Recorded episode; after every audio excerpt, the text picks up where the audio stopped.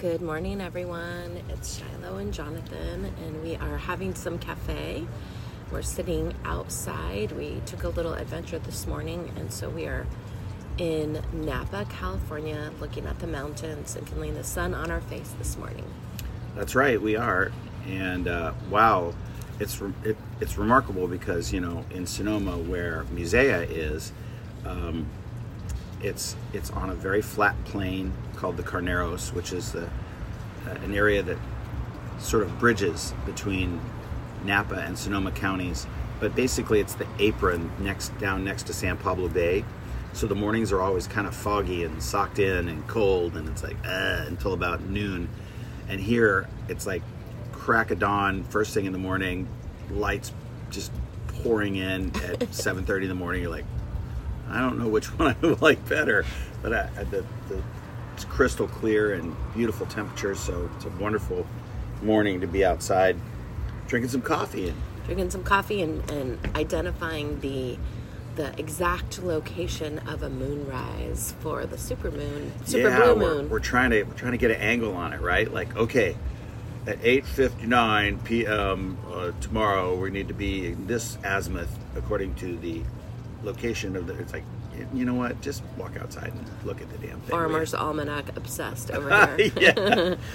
So we are talking about a pretty important topic around these parts, which you could almost say is the origin topic of everything that we do. And the topic is your relationship to life and what happens to you, through you, at you, and from you. It's really your positioning. And so I'll just tell you the earliest philosophy that we started teaching in our legend course, which exists in every legend course that ever was, is this idea. I happen to life. Life doesn't just happen to me. And that framework is so different than what most of us are raised with. It's so much more than just a positive attitude. It's like, it removes the victim whenever possible. It elevates the idea that we have cause. It takes into consideration that shit is just going to happen all around you, but you get to choose once you sort of calibrate to what happens. So it's something, that perspective of I happen to life happens sometimes after hard things and traumas and good things. Like, it's like, it doesn't always happen in the middle of the happening. It happens a little bit later. You're like, you know what, let me shift my orientation to this. It's hard to deal with in the moment, right? Because when it's in your face, you're like, you're not exactly thinking, well, how can I be in relationship with this? And most of the time, you just got to deal with it. I mean, and then that really is the fact of the matter. Of course, what we hope for is that with the resiliency tools of intentional creativity and through the Legend Course and in other ways, you'll be able to sort of insert that beforehand, you know, as a resilience tool or as an acceptance tool, and then be able to break it down. But it just doesn't always go that way. Sometimes you just got to get through it. Yeah. And then on the other side say, okay, so now that I've handled the immediacy of whatever has happened, yeah, how can I be with it? Right. How can I change my orientation to it so that I understand that I might, you know, that I'm not a victim, that it just happened. And my old friend, Noah Martin, Christina Rilos' husband, told me one time, he's like, he was poking at me, and because I was, I don't know, whining about something, I was whinging about some particular topic, and he's like, oh, you've made a mistake. I'm like, I have? He goes, yeah. He said, you've made a mistake. You think that when things happen, they're about you. He's like, they're not. They have nothing to do with you. They just happen. You just happen to be standing there when they go down, right? And they may involve you because they affect you, you know, whether it's love or money or home or shelter or whatever the case may be. He's like, but the ontological things that happen in the course of your lifetime, in fact, have nothing to do with you. And so defining ontological, because there are things, there's there are variable external factors, as Jonathan calls them. I call them happenings. Yeah. So there are things that are happen, you know, nature happens, finances happen, insurance happens, cars driving by happens. Like, so there's things that are happening out there and they are all impacting you and you have to respond to all of them. Then there's serendipities, which occur as if the things happening out there are aligned with the world in here. And you're like, you know, and sometimes that happens where like a word will get mentioned 3 times in one day and you haven't been thinking that word. And how did that happen? You know, and there's all kinds of wonderful and made up ideas about serendipities and attraction and noticing and willpower and focus and all of those things. That's yet just another level of the happenings. And then there's things that you actually cause and bring forward by choice. And that's one of the focuses of Legend, is that causative behavior and exploring that causative behavior before you cause it in the physical plane in your painting. And this is a concept, I've only recently learned this, that some of the deep old shamans used to practice, which is to bring that which happens in the dream world into the upside daytime world, that you try to bring things through. And I've been doing that lately from my lucid dreaming space, to try to bring something through from the dream world into the physical world. And so if you think of early shamans doing things like that, but in order for that to happen, you sort of have to have some clarity on your dreams. But in intentional creativity, when we are at the painting, at the canvas, we are in essence in a kind of awakened dream state. And what we do is we work it out at the canvas, and then we see what part of that makes sense to bring into the outer world. I don't love that term, outer. I can't figure out how to, I've been struggling with that language for a while. So it's like the inner world where dreams and imagination's happening, and then the world at large. Well, you could adopt Werner Erhard's stance of here and there, right? So what happens locally, when you say, I'm over here, you're talking about, I mean, if I were even standing, as I sometimes do, if I stand next to you and we're literally nose to nose, even if my nose is touching your nose, I'm still not here when it comes to you, right? I'm still there because I'm external to you. So you're there and I'm here, and vice versa. You could say to yourself, well, I'm here and he's there. So that's kind of how the world works too, right? If you say here, you mean in this place where I am as me. But here world and their world doesn't sound very good. Yeah, but it works. It's ontology. I didn't say it was sexy. I said it was ontological. If it's not mythopoetic, the muse won't remember it. Oh, well, okay. So something for the world that is the world outside of the physical, spiritual, emotional field that you are. But regardless, let me just bring it back to this point. As we're at the canvas, we are in an awakened dream state, which allows us to be in that liminality, and things begin to occur in the painting that we then ask ourselves, what part of this do I want to bring into my life? The most basic thing that sometimes happens is people get peaceful and then pissed. Peaceful because you enter a flow state, and pissed because you suddenly are just so freaking searingly clear that what's happening in your life isn't working for you. And then you get mad at yourself, and then sometimes at everybody else, including the cat and dog. So that's one of the things we warn against. Like, don't bring legend realities into your life right away. You must bring the painting all the way through, because in order to get the teaching, you have to come all the way through and go to step 13, which is where you tell the story and you sign and title and sparkle, and that kind of ties the whole thing up into actions that you take. But that's part of what we're doing, is dreaming into that liminal space and seeing, how do we then want to change our lives? How are we going to happen to life instead of just letting life happen to us? So I would say this is one of my specialties, having practiced it since 2005. You could actually find it in my earliest book, Color of Woman, this concept. And it's one of the things that has drawn people to me sometimes, because I am absolutely a hopeful, positive person without negating the really effed up things that are happening in the world. In fact, Jenna for Joy, or Jenna Owen, as you may know her, our director of education at Musea, one of the reasons that she decided to study with me in the first place many, many years ago is because I said, I like it here. And I like it here on Earth was such a radical idea, and it's still kind of a radical idea. Not a lot of, yeah, I don't think a lot of people on this earth share that opinion. Yeah. I think it's a tough place to be. Yeah, I think of that brand, Life is Good. And that kind of went wild, right? Life is good. Yeah. I like it here is sort of my catchphrase, and then I start saying to myself... Well, it had puppies and stuff. Yeah. Life is good. You know, the T-shirts. Dog. They had, yeah. It had puppies and kitties and stuff, so, you know, yeah. So the idea of I like it here... if you like it here, where you are, like generally speaking, being in a body and a life and exploring, it sort of immediately helps your orientation of looking around at what's happening for you. That said, as we grow older and shit happens and we start to feel oppressed, and grief actually settles in as a day-to-day partner in your experience, then it's really time to ask yourself, how am I going to be at cause, which is all about your relationship to it, which is one of Jonathan's specialties. Yeah. You know,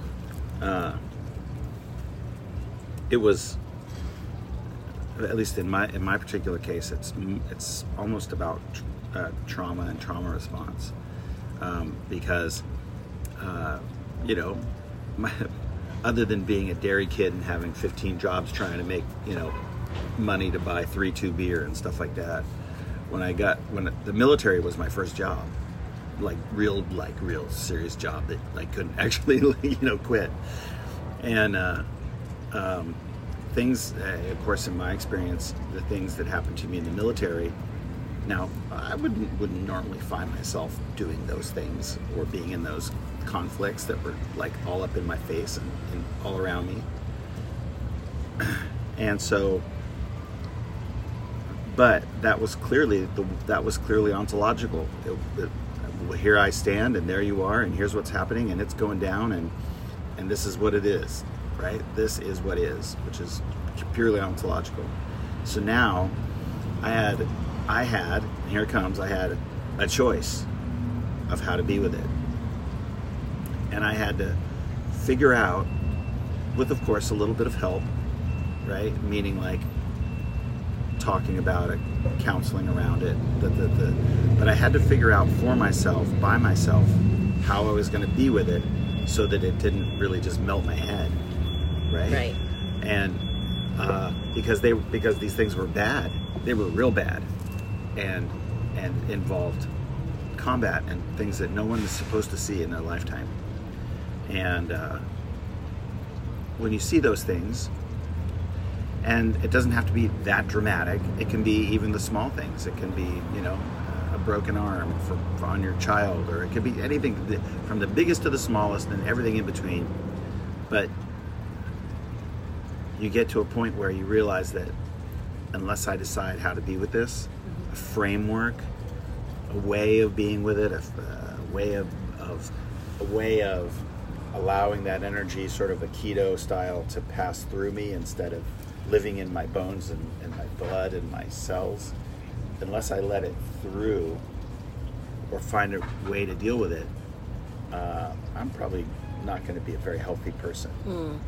Which is a really good point, because that's one of the things that Jonathan and I talk a lot about, is your brain on creativity and flow itself, of how do we create, you know, we can't live in flow all the time, but we can create opportunities to experience flow, largely while we're engaged in a creative act. Like with me, it's painting, but you have that in the kitchen when you're making food and when you're making teas and herbal remedies. You just find yourself in richness and timelessness. Yeah, you know, I had a chef mentor one time. He was Charlie Trotter's right-hand man. His name was Matthias Merges. He still runs successful restaurants in the Chicago area. And I remember watching Chef Merges work right after I had met him. And he basically was like, almost like a prize fighter, right? The only thing he was focused on, the only thing he could focus on was what was at hand. It's like if, like, you know, when you're a prize fighter or a boxer, right? If you don't pay attention to the guy in front of you, it's going to turn out poorly. And so he was, and I remember someone tried to ask him something when he was performing some technique, and I heard him mumble to himself, like, I refuse to be distracted. I refuse to be distracted. And so we all, in my country world, my West Virginia world, I would describe flow state as just focus and concentration in a pure field, meaning it's almost it's detached from everything else. It's just focus and concentration to the exclusion of all other features, including time, space, body. It's just total focus. And it's a guided, or shall I say intentional focus. Right. Because the intentional focus is what's at hand for you. Right. And it has to be delightful for you, and or not. Right? I mean, it has so much to it, but essentially it's easy to spot, right? Because if you kind of snap to in a moment and say, wow, I forgot where I was or what I was doing. Like, were you saying something? I mean, you were there, right? And flow is kind of this, I don't know, mnemonic to help us understand what it sort of feels like, because it is flowy. It feels like it has the features of flowing. But to me, it's just absolute focus and concentration to the exclusion of all other conditions. And so I love this new class that we have coming called Flow Nouveau. I do, and this is reminding me of it because it is about flow, but nouveau, of course, is new French. New flow. New in French, right? Okay, so it could be nuovo, right, in Italian, or, you know. Neo. It could be neo in Latin. So, anyway, the idea, it's almost like Flow 2.0. Mm-hmm. Because we're not examining it from a traditional standpoint. Yeah, exactly. In particular, because it just is. Yeah. All humans are capable of it, and we all do it from time to time, right? Yeah. It's like when my kids used to watch Barney. Yeah, that, like, back in the 80s, right? They're watching Barney. The house could burn down around them. The eyes are not coming off Barney. That's flow. It actually is. And so if you want to keep your eyes on Barney while the house is going down around you, well, this is the class for you. But that is such a man joke. Flow 2.0, though, is an opportunity to understand what your relationship is to a condition wherein you can achieve that relationship with something in such a way that you can refuse to be distracted and then harness the power that comes from that opportunity. Right, and it's also a break for the system. To me, it's the achieving flow state every now and then is like a pattern interrupt. And so it's like this chance to give your whole nervous system a rest. I was just going to say, it's like your whole parasympathetic nerve system just takes a smoke break. And then you come out from it, and there you are in this place where you've actually provided some relief to your system for a while. But the thing is like so many people are talking about flow these days, and the way that they're proposing to achieve it is from the mundane to the magical, but rarely do they just focus on creativity as the way to get to it. And it's weird because I sometimes want to call it a hack, but it's not actually a hack. It's the most direct way to the function that starts to facilitate the somatic reality of flow. But what's really unique about our approach has to do with that focus piece that you're talking about, and the dedicated time, and what I call bracketing time. And it's about having a beginning, a middle, a bridge, and a completion to any process.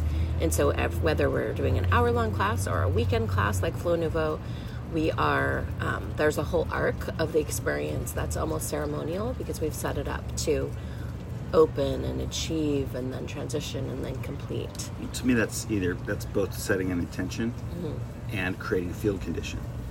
Right. Right. Yeah. Which allows your brain and body to know that you're going to be a part of an experience for a while. So it's like you give this permission slip to yourself to focus. You're sending a memo out to everybody, right? It's like, okay, this is what we're doing, everybody. So pay attention. Yeah. Pay attention. Show up on time. Brush your teeth. Yeah. All that stuff. Yeah. Yeah. Anyway, thanks for joining us for Tea with the Muse as we dive into being at cause. And we've talked about everything from combat to Barney to Chef Merges. So I love conversations with Jonathan. Now I have to find out how combat, Barney, and Chef Merges like go into a bar. Right? I gotta come up with something snappy around that. When I open a conversation with Jonathan, I know we're gonna have all kinds of little segues and rabbit holes. Oh, well, it's my nature. It's your nature to map associations between. It's multidisciplinarity, darling. Wow. I'm going to put that on my resume. Is that okay? Go ahead. All right, everybody. Have a beautiful day. Thanks for tuning in to Morning Cafe with Shiloh and Jonathan on Tea with the Muse podcast.